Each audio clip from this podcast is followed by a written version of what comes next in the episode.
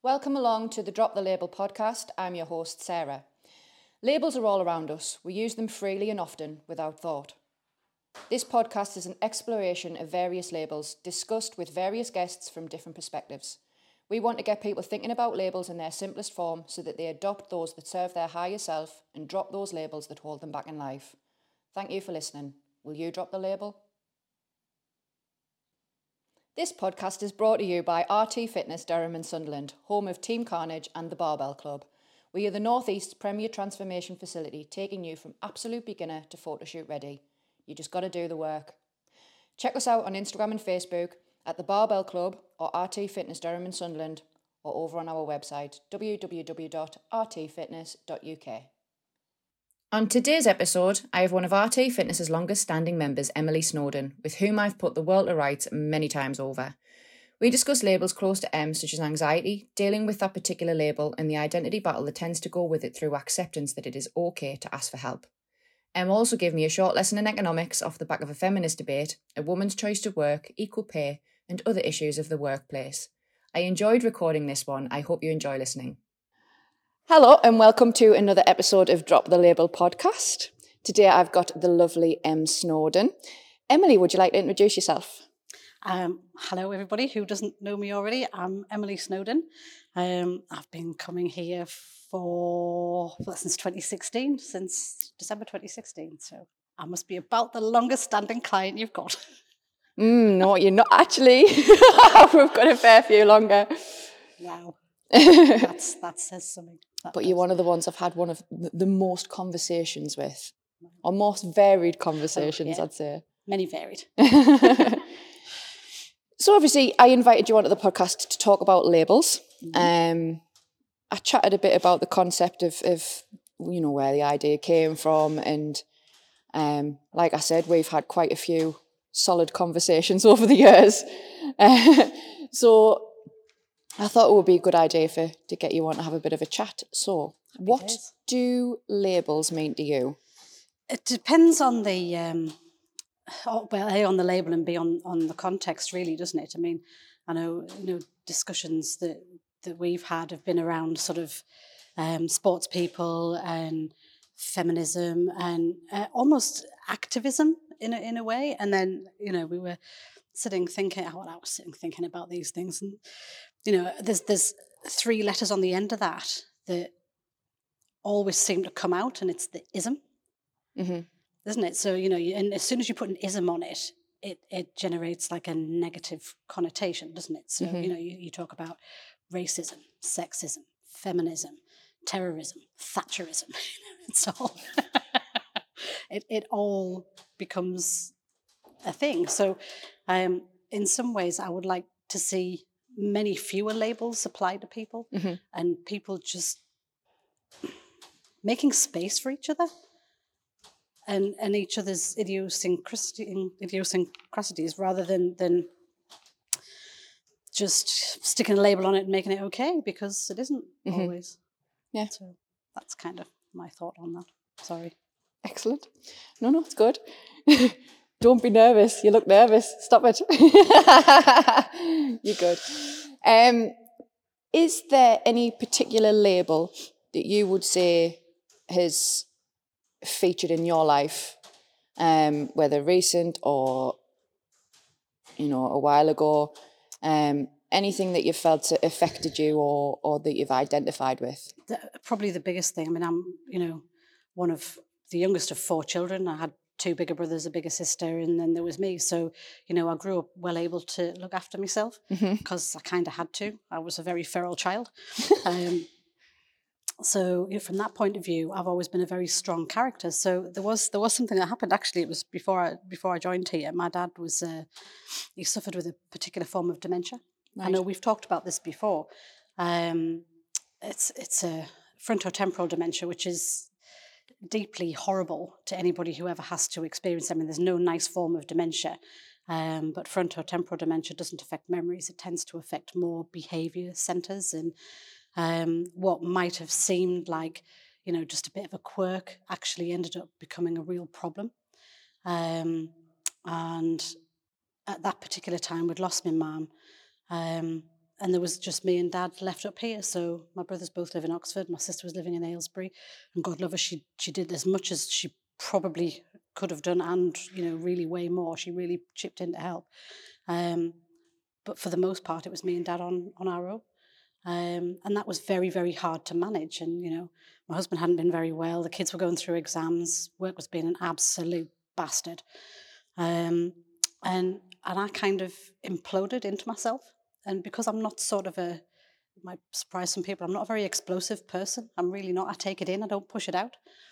Um, and I kind of went into an anxiety spiral. Right.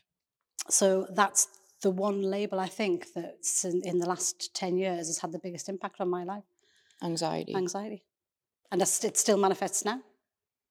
How do you feel like it manifests now? I go into panic mode. I'm in like permanent fight or flight. Right. and I have to really rein myself in. I don't take any medication for it anymore. That was that was tricky to get off, and then, you know, it was hard to go on it to start with, but actually harder to come off than it was to go on. Um, and it affects your body in some very strange ways. But you know, if you ever you've been on it, you'll know.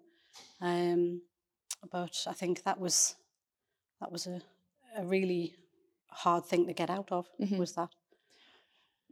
So that's piqued me interest there. What you said was the fact that it was it was harder to go on it than to come off it.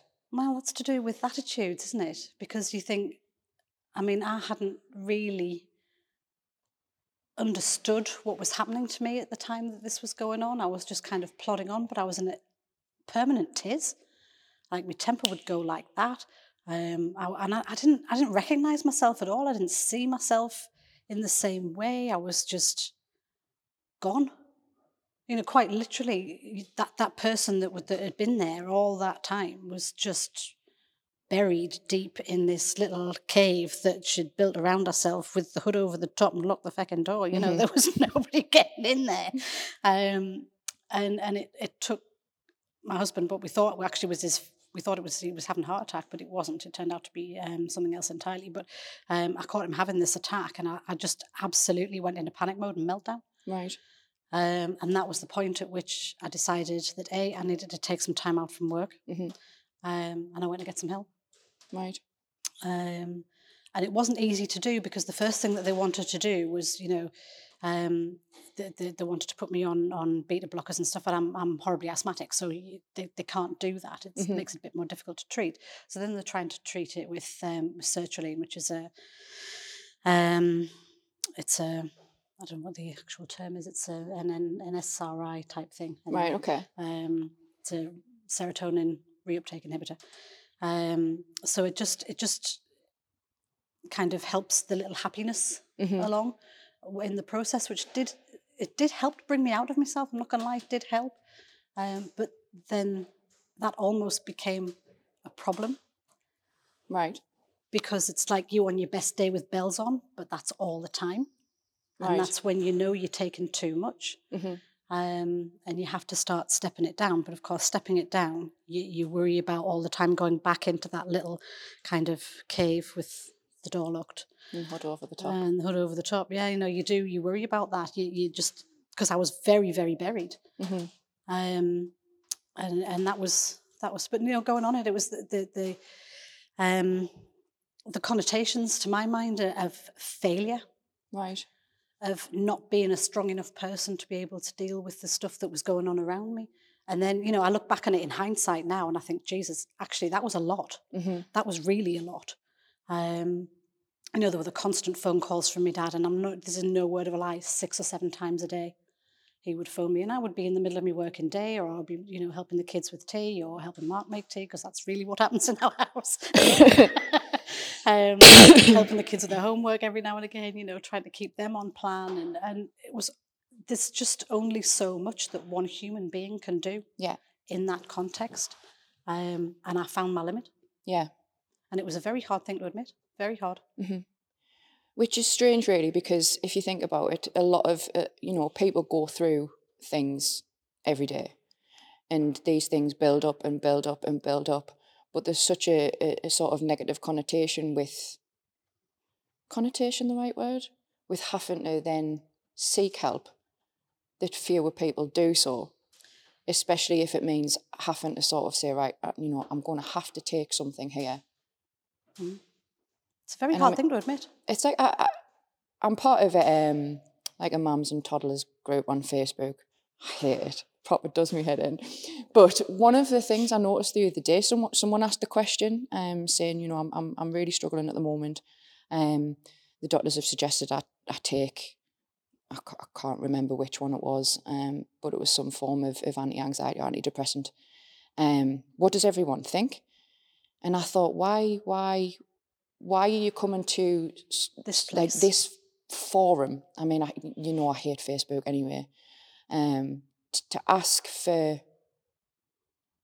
for feedback on something which is is totally, you know, personal to you. But then I thought, well, maybe maybe she's looking for other people who've maybe been there and and struggled with it and just wants the reassurance that actually it's all right to accept that help. Mhm. Um, That's it's one um that's one of the things that certain parts of Facebook are really really fantastic for. Um, lady of a certain age here, not going to lie. Um, there's a fantastic group on there called Miss Menopause. Right.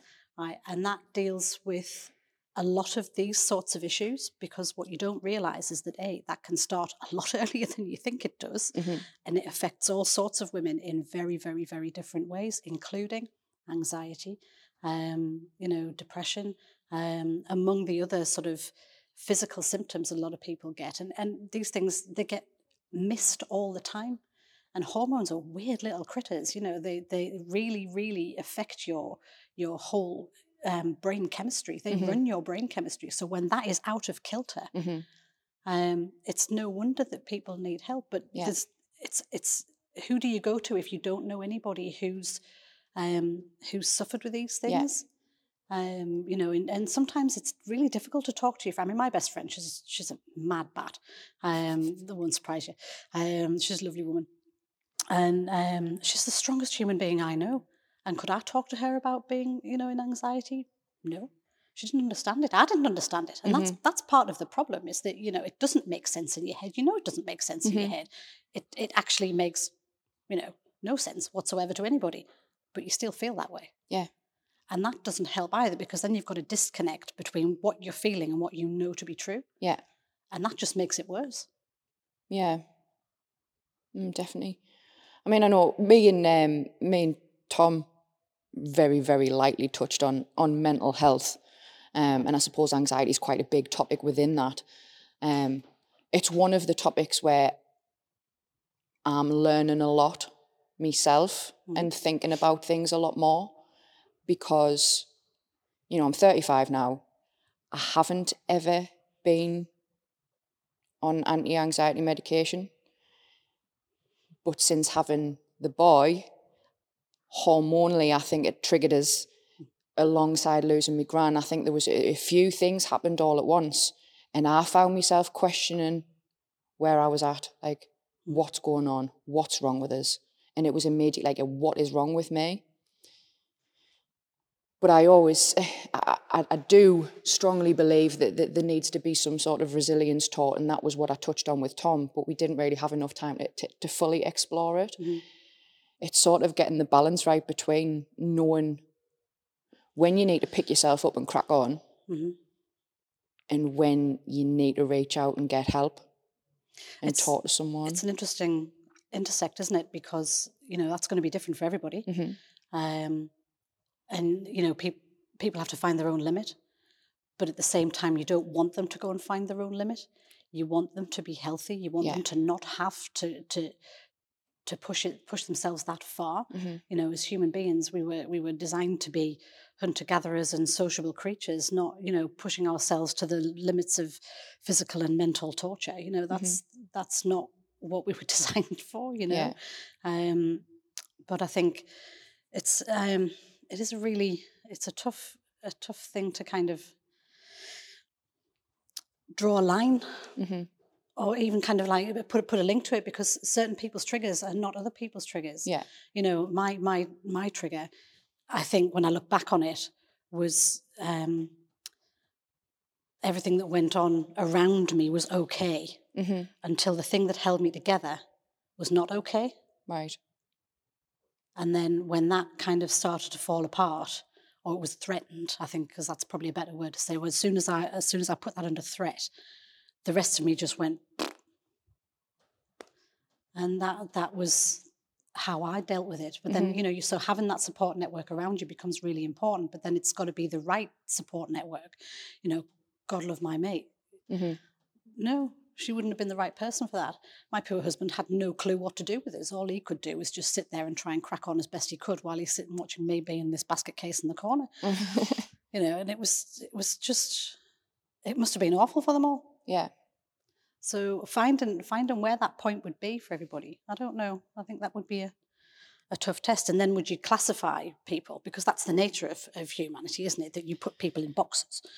And you shouldn't, but I people mean, that's do. why we're talking about labels now. Because Exactly. it's, that's. because you do. You stick a label on them and put them in a box. hmm and it's not right because you know where some person's weak point is actually is another person's strength and Mhm. vice versa Yeah. you know i can't cook i can bake a nice cake but i can't cook so I can't cook. But I won't cook neither. Ross does that. mm. no there's just everybody just complains when i cook so i just don't. So where you've obviously um you know going going through the anxiety and, and saying it's something that you had to overcome and then coming off the medication how do you manage that? Like how how do you deal with that? What- how when i'm feeling a bit on the weird Yeah. side. Mhm. okay. Um uh i come here right like no word of a lie. Um, it really, really helps, um, and that, that'll be the endorphins. Yeah. Um, it does massively help me. Just it takes me out of that that place for a minute hmm and puts me back on on an even keel, and then I get a fresh perspective on things. right Um, and sometimes it'll be something that somebody says, you know, like, "How are you? Give you a shake." Hmm um, and I get that a little bit. Um, but it's not. I mostly recognise it myself now, right and I can head most of it off. So you know, it'll be the little things like I start. Um, I start fidgeting with things in strange ways, and I start s- sitting funny, and I start holding myself together, and right so that's if ever you see us doing that, now you know. now i know so what would your advice be to me if you were in that situation would you if, if i did identify that you were doing some of those things are you someone who would like Give me you know, something else me to, to, come do. over and, and talk to you or just totally distract you or Distraction is the much better thing. distraction distraction. Um, this is this is how come I ended up learning to bake, probably. right Um, because that's what I did. It was a distraction. hmm I made so many brownies during that period. You're a bit of a pr- brownie pro aren't you you bring them in on our strongman days I do, I do. goes backwards Um, against the gym but yeah they are good Hey, you all need fuel. they are good Um, so, but that's that's the sort of distraction. Mhm. So you know, give me something to do, give me something to move, give me. It, it's got to be a physical task. yeah It needs to not be a mental task. right that's that's where my issue seems to be for me is it's it's all in the there's too much going on in here Mhm. when there's too much going on in here this needs to do something Right. Hmm. What advice would you give to other people? Because I think I obviously talk to a lot of people on the phone, and a lot of the people who I talk to, um, you know, tell me that they're suffering with the mental health, whether it's anxiety or depression, um, or various other things in between. And a lot of them, you know, I do discuss with them that exercise is one of the best things you can do, getting your mind right, getting your body right, you know, eating, uh, you know, a bit healthier and, and, and things like that. It all, it all helps. It's scientifically been proven Mhm. to help. And like you said, endorphins and all the rest of it. But sometimes they can't get past that point of, I don't want to leave my house. I don't want to leave my bed sometimes. then if you're that bad you probably shouldn't Right. um, but that doesn't mean you don't need help because you do hmm um, you know I, I, I literally if i left the house at my worst about the maximum time i could spend away from the house was an hour hmm that was as much as i could handle Yeah. um, and then i would literally be shaken Yeah.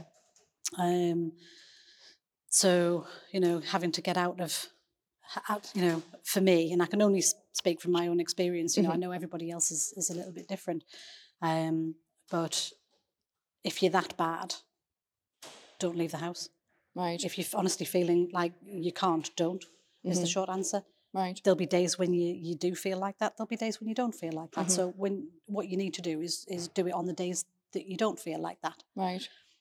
And then go for as long as you can. And when you start feeling anxious, go home, Right. and then you know, go again. Mhm. Try a little bit longer. And if you still, when you start feeling like really anxious, come home. And Mhm. sometimes those times will be shorter, and sometimes those times will be longer. But the actual act of pushing the boundary will eventually, to my mind, push the boundary. Right. Um, but you know, for God's sake, if you are that bad, get some help. Mm Mhm. You should be talking to, you know, there's there's mental health specialists and a few GPs around here now. Go and hunt them out. I think that's the one of the problems, though. There's a, there's there's quite a big demand at the minute, um, and I think the wait for people, you know, I Do you not think that's that's that's a, a- shame on society? Really, we expect too much from each other. right.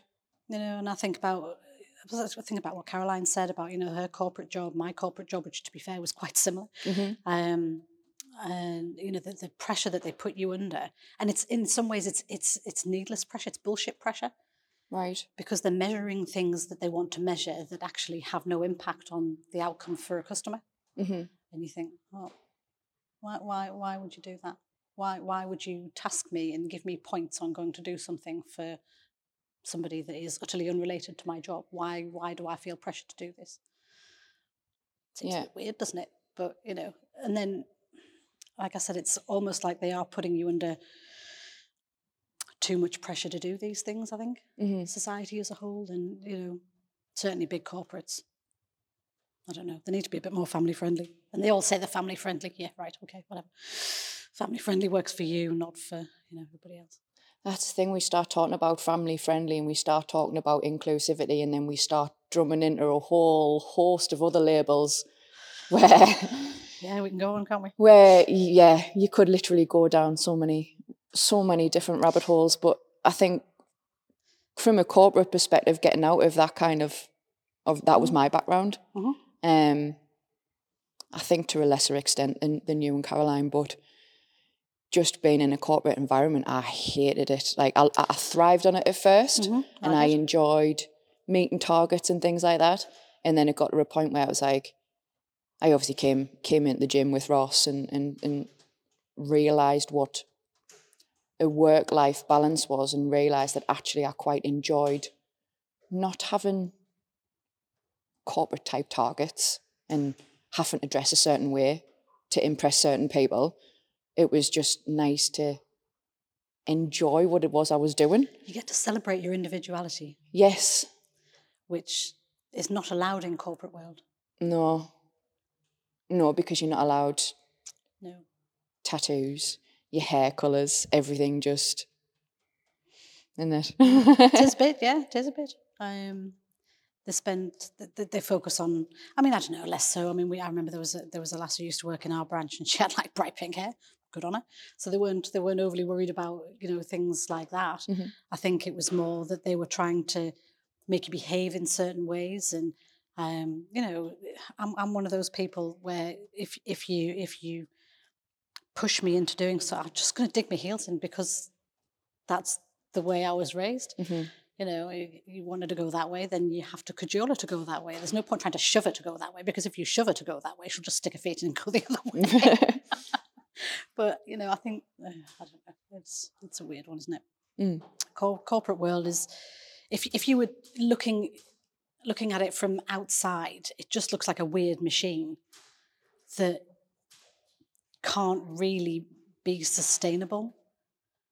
You know what I mean? It's like the constant growth that they're constantly asking for. You know, you mm-hmm. must grow this, you must do this, but you've only got a finite number of things and a finite number of people to sell it to. So, you know, sooner or later you're going to reach a plateau where everybody's got what you're trying to peddle.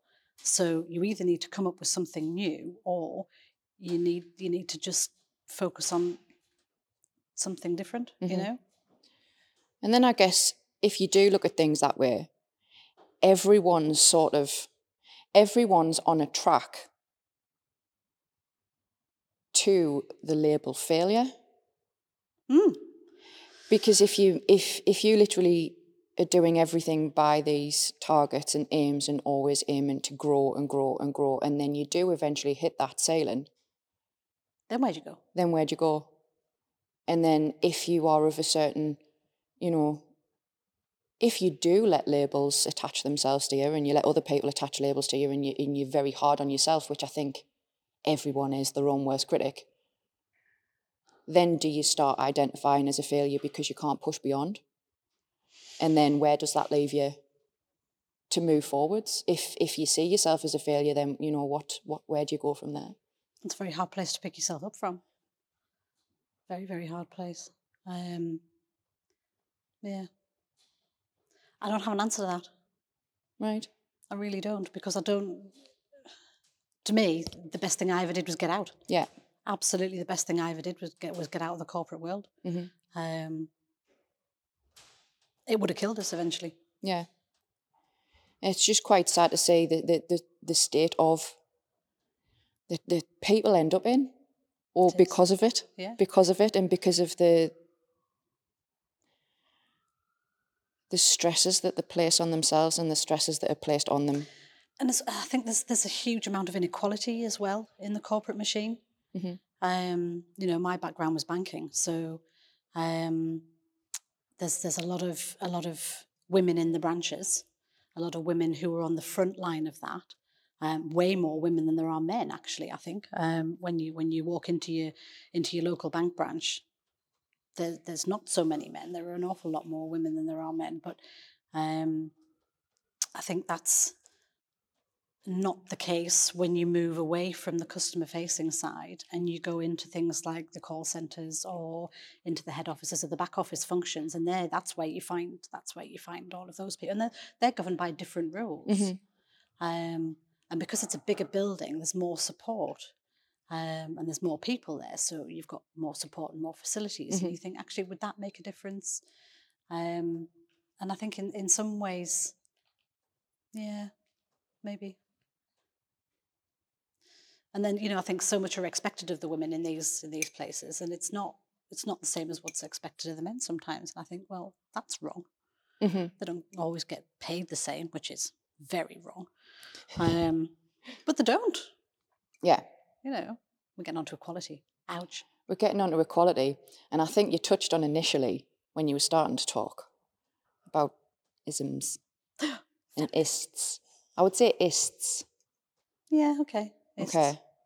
Yeah, because then if you if you were to think of labels, it would generally be ist, wouldn't it? It'd be you're a racist, you're a feminist, you're this, yeah you're that. okay so that would be the label but the, the kind of verb would be the ism isms are not good to quote ferris bueller Right. Oh, yeah, true.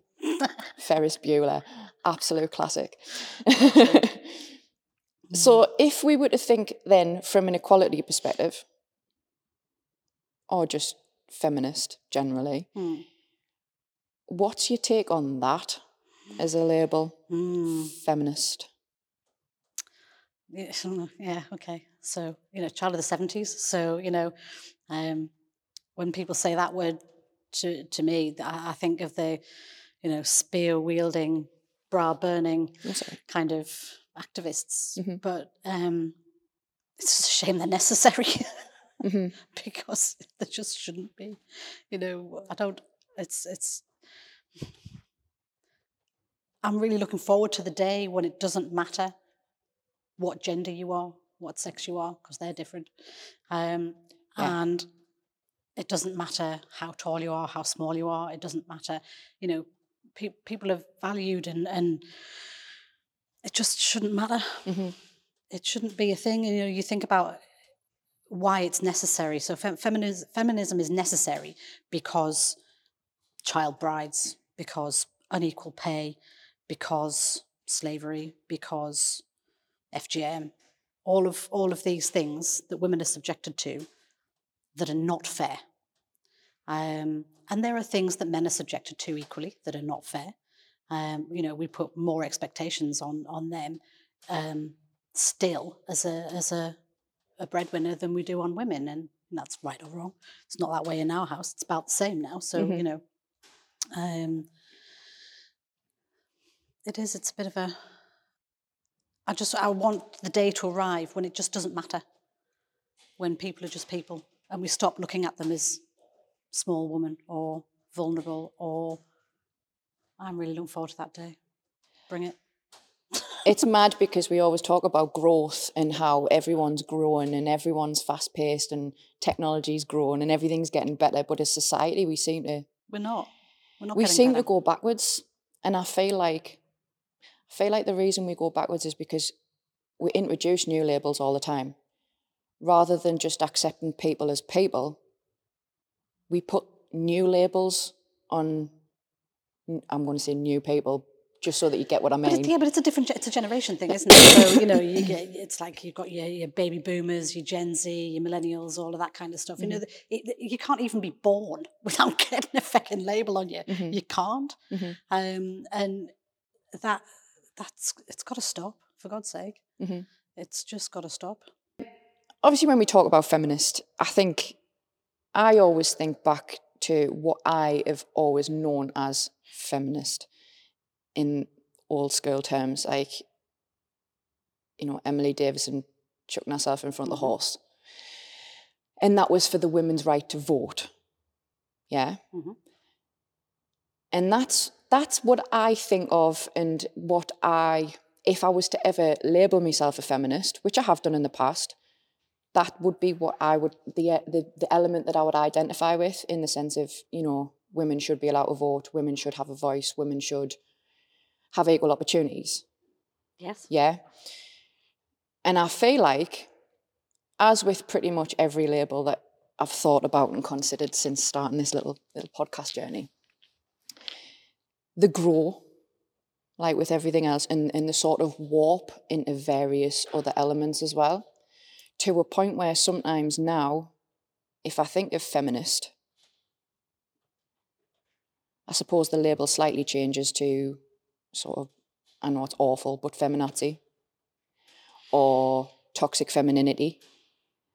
And sometimes I shy away from using the label feminist to describe myself because I don't want to be associated with people who I feel take it to the extreme. Um, yeah, no, I can I can follow that one. Um, but you know, it's it's interesting if you think about um, when you were talking about uh, when Emmeline Emily Davison, Emmeline Pankhurst, all of all of the suffragettes. Um, I think one of my many great grandmothers was a suffragette, Right? Irish. Oh. There you go. So tidbit for you. Um, but I think again, why why should this have even been? Why should it even be a topic for discussion? Mm-hmm.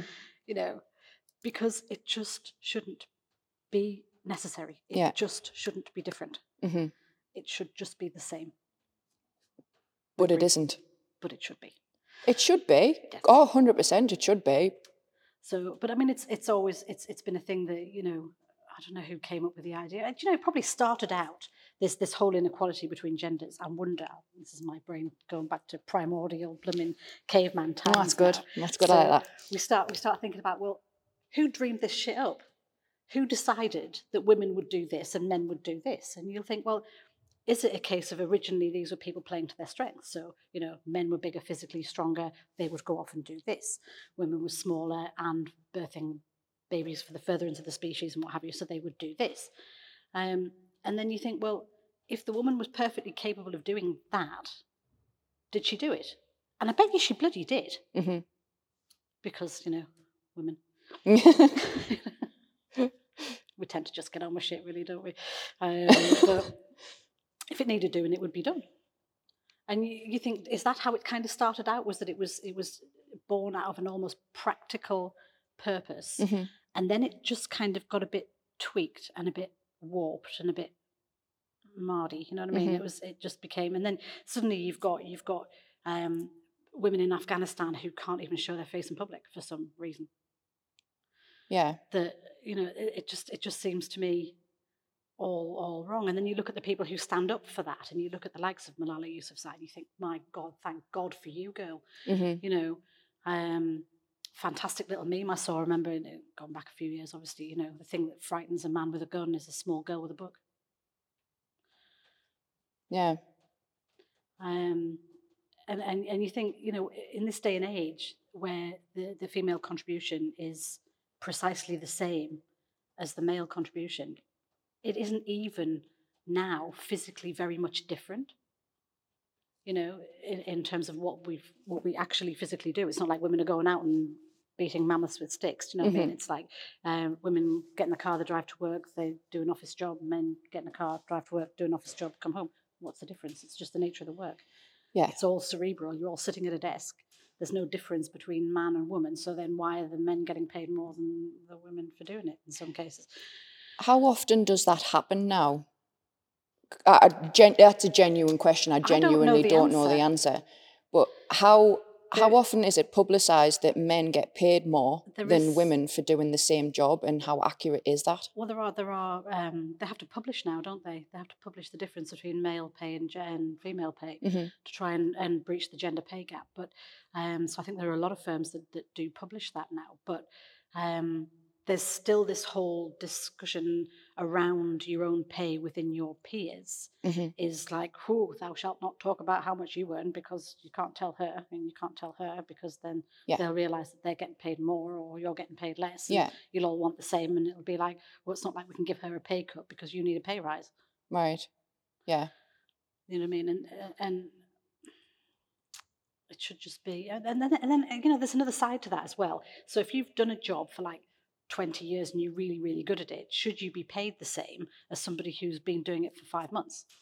Probably not, because your experience has got to count for something. So, exactly. um, there's there's two sides to that argument, and again, I don't know what the answer is. I think it's just one of those things where, um, as long as it's not different because of what's in your trousers, It's like at the end of the day, if if if you started a job and there was a man and woman started on the same day, they had the same amount of experience, they were the same age, they were doing exactly the same job, the pay should be the same. If the man started ten years prior, then fair play. had more experience, was earning more money, then then surely you'd have to look at that and say, well, you know, if we're being realistic about it, let's just let's use a bit of common sense and let it, let's realise that that isn't anything actually to do with equality. No, that's That's to do with the fact that he's got more experience. Damn right. It's not just what he's got in his trousers. No, but then you know that that's the whole case of positive discrimination, isn't it? Because you know, and that's that's a wrong thing, by the way, to my mind, because again, it shouldn't matter. Um, but you know, it's it's like um, you know, ticking ticking a box for diversity.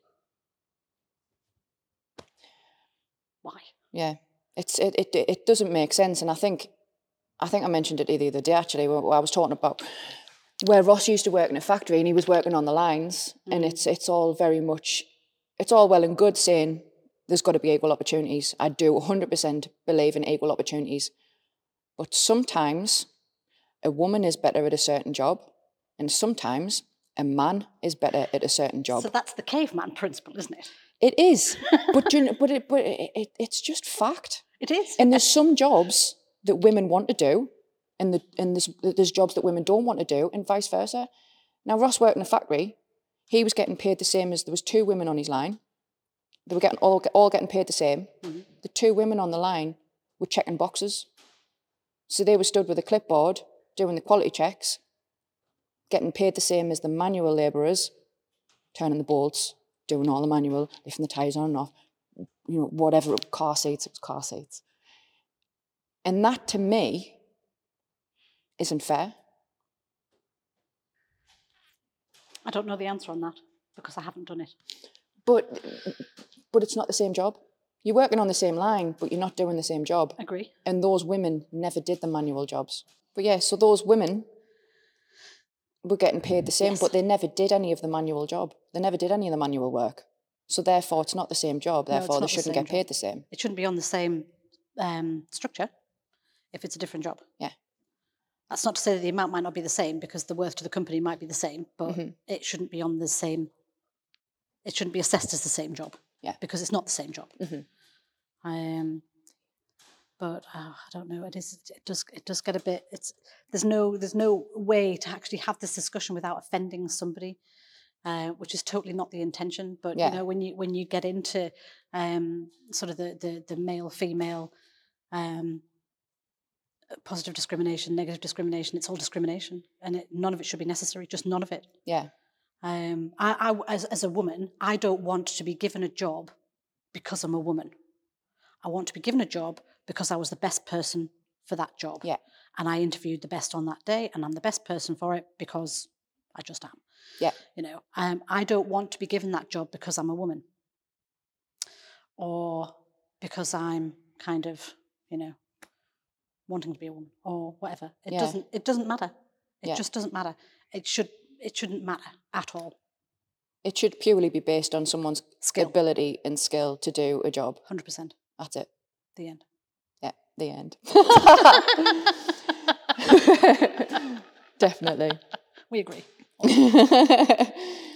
Because it's crazy when you think about it, when you think about the f- feminist, going back to that one, and, and not necessarily equality of pay and things like that, where we have, I'm saying we, collective women, have evolved and they want to work. We want to go out to work. Mhm. Some want to, some want to stay at home with the kids. And there's always a judgment there as well, I find, even though, again, the judgment generally comes from women. Why do you want to stay at home and look after the kids? Why don't you want to go back to work? Why don't you want to be a career woman? Why do you want to be a housewife? And all these labels get thrown in, and it's just do, judgy. It is very judgy. We judge far too much as a world. Um, and, and, you know, I'm going to be as guilty as the next woman of that because, you know, we just do. It's how Mhm. society is. Um, being, I mean, I was, I was never really cut out to be a stay at home mum, but I think um, children's TV, man, it just made me brain melt. I couldn't deal with it. Oh, I've got Paw Patrol on repeat at the minute. yeah. I know my, my 20 year old was still a massive fan of Paw Patrol. God love her. No, really, no, just enough. Um, no, I, I was, I was, I don't know. I think it's as much a financial decision these days. A lot of the time, hmm um, you know, when when um, again, this is back in corporate world. When when my eldest now she's she's twenty three now. Um, when I was on maternity leave with her, I only had ten weeks worth of maternity paid maternity leave. Mhm. The rest of it was like SMP, and, and there was just no way I could have survived on that. Just no way. Um, so I ended up having to go back to work ridiculously early because that facility just wasn't there. Now, thankfully, it's a little bit better these days. hmm Um, but I was horribly unprepared for that. Yeah. So, first time around, I didn't really have a choice. I looked at potentially dropping a day, but because I couldn't drop the day I wanted to drop, and I was really lucky to have my mum around to look after little Tig, you know, most of the time, um, I was quite able to to to do that.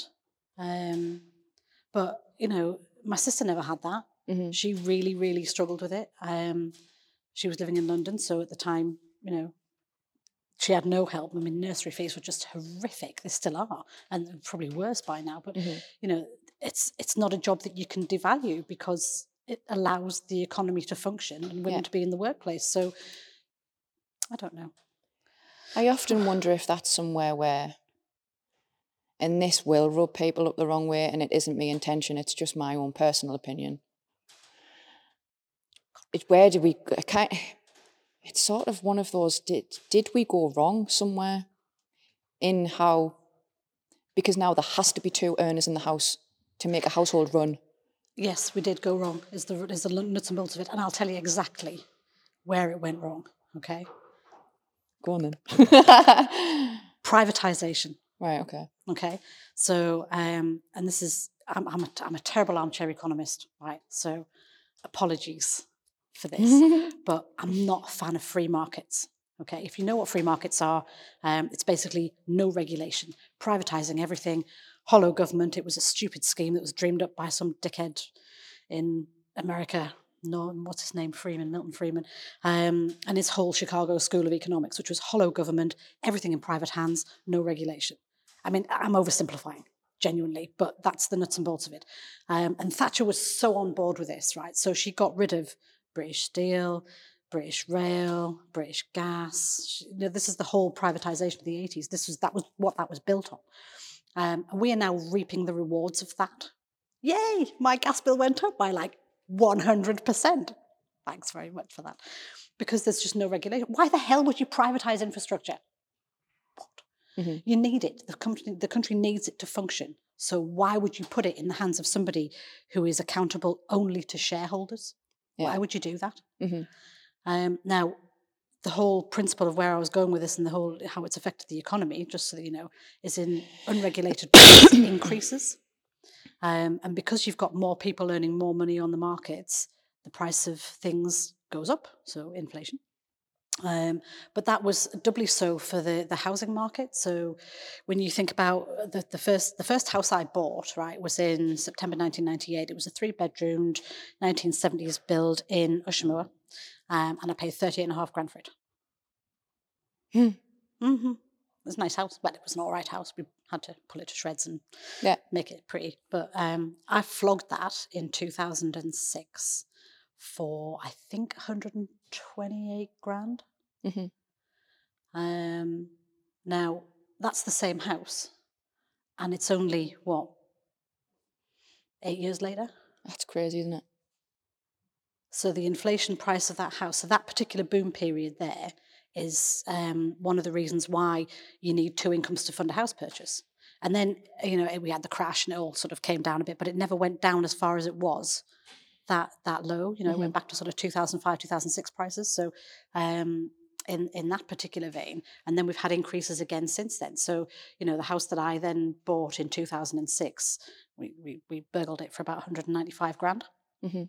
Um, houses on my street now are selling for 230, 2, 240. I wouldn't pay 240 grand for my house. Shithole. But-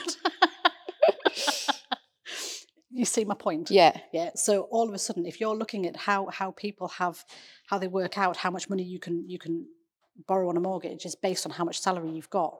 So if you've got a house that you want to buy for 240 grand, then you're going to have to have at least a quarter of that as your income. hmm Yeah. Do you feel like the movements into into privatization has come from the fact that more and more women were choosing to go to work? Or do you feel like the privatization forced women into work? I genuinely don't know the answer on that. Um, Because that's the bit that I find intriguing because I think, have we shot ourselves in the foot? it's the chicken and egg argument. Or is it the other way around? It's very much the chicken and egg Mm. argument. And I think the honest answer is probably going to be some of that and some of that. hmm Um, I don't know um, because I don't know what came first. Yeah. Because then you've got to start to think of it from a perspective of how much are women now suffering because of the fact that we we are we, we have to work. There has to be two incomes to get a house these days. It did or, or it all It's becomes just, it's just easier. or it all becomes very, very difficult. But then women are in, in more senior roles and it is becoming a lot more equal and it is becoming a lot more fair. I don't necessarily know that the majority of women are cut out for it. In the sense of now we have far more mental health, health issues amongst women, women who um, can't conceive because they're highly stressed, because the hormones have changed, because they're constantly in flight or fight mode, because they're going into very stressful situations, because they want to be high flying. It's all this very it, it all becomes very muddied and you start thinking, well, what's what's the what's the best way forward out of this? Because we do, we have like an epidemic really amongst women where getting pregnant is becoming more and more difficult. And is it because women are trying to be more, not more, more like men, Mm. but They're trying to contribute in the same way. yeah, Um, is that doing ourselves, our, our biological selves a disservice? oh, crikey, I don't know. I, it's, it's, it's such a difficult question to, to, to answer. And I think it's very much going to be an individual choice kind of thing. Yeah. Um, you know, I think from my point of view, um, I, I was never going to be comfortable being being that stay at home mum. hmm But my mum did it. Yeah. Um, I mean, she she was she was actually a teacher by trade, and then you know when my eldest brother was born, she pretty much was ready to jack it in. But I think she was quite disillusioned with it. Right. Um, so she was quite happy to do that. Yeah. Um, and you know, she she didn't really um, work, you know, seriously again. After that, she had you know little bits of things that she would do for people, and she helped people out, and she looked after a lot of children. Yeah. Um, she worked in a few shops, she worked in a few offices, but um, never really much, never really developed her career again or Mhm. a career again after that. Mhm. Um, but that was her choice. Yeah. Um, now, my dad was quite a controlling character, so how much influence he had on that, I wouldn't like to say. Yeah. Um, but you know, she gave as good as she got in her own way. Mhm. I think it's important the fact that you're mentioning choice there because I Mm. do think, aside of labels, everyone has a choice and it's up to an individual to make the choice for themselves. Too right. And I think that's what we always have to remember when we are dishing out these judgments because we all do it. And that, like I said, that that's one of the main It's got to things be to do with to this. say, "Cause I don't wanna." Yeah, It's got to be okay to say that. Yeah. Um, in this day and age, you know, and and like you say, it's absolutely about choice. Um, you know, my sister cut back her her hours. I tried it for a little while. yeah, okay. Mm. Uh, no, it wasn't for me. Yeah. But that's me. Yeah, you've made that choice. That was very much my choice. One of us had to be a grown up, and it wasn't going to be him. Not really sure that went down very well, but never mind. Um, But yeah, I've mm. enjoyed today's chat, Emily. So I'd like to, I think we'll wrap it up there because you know what me and you are like. We'll talk for hours. But it's been uh, interesting. Thank you very much for your time. covered some ground. You're very welcome. Thank you. Thank you for having us.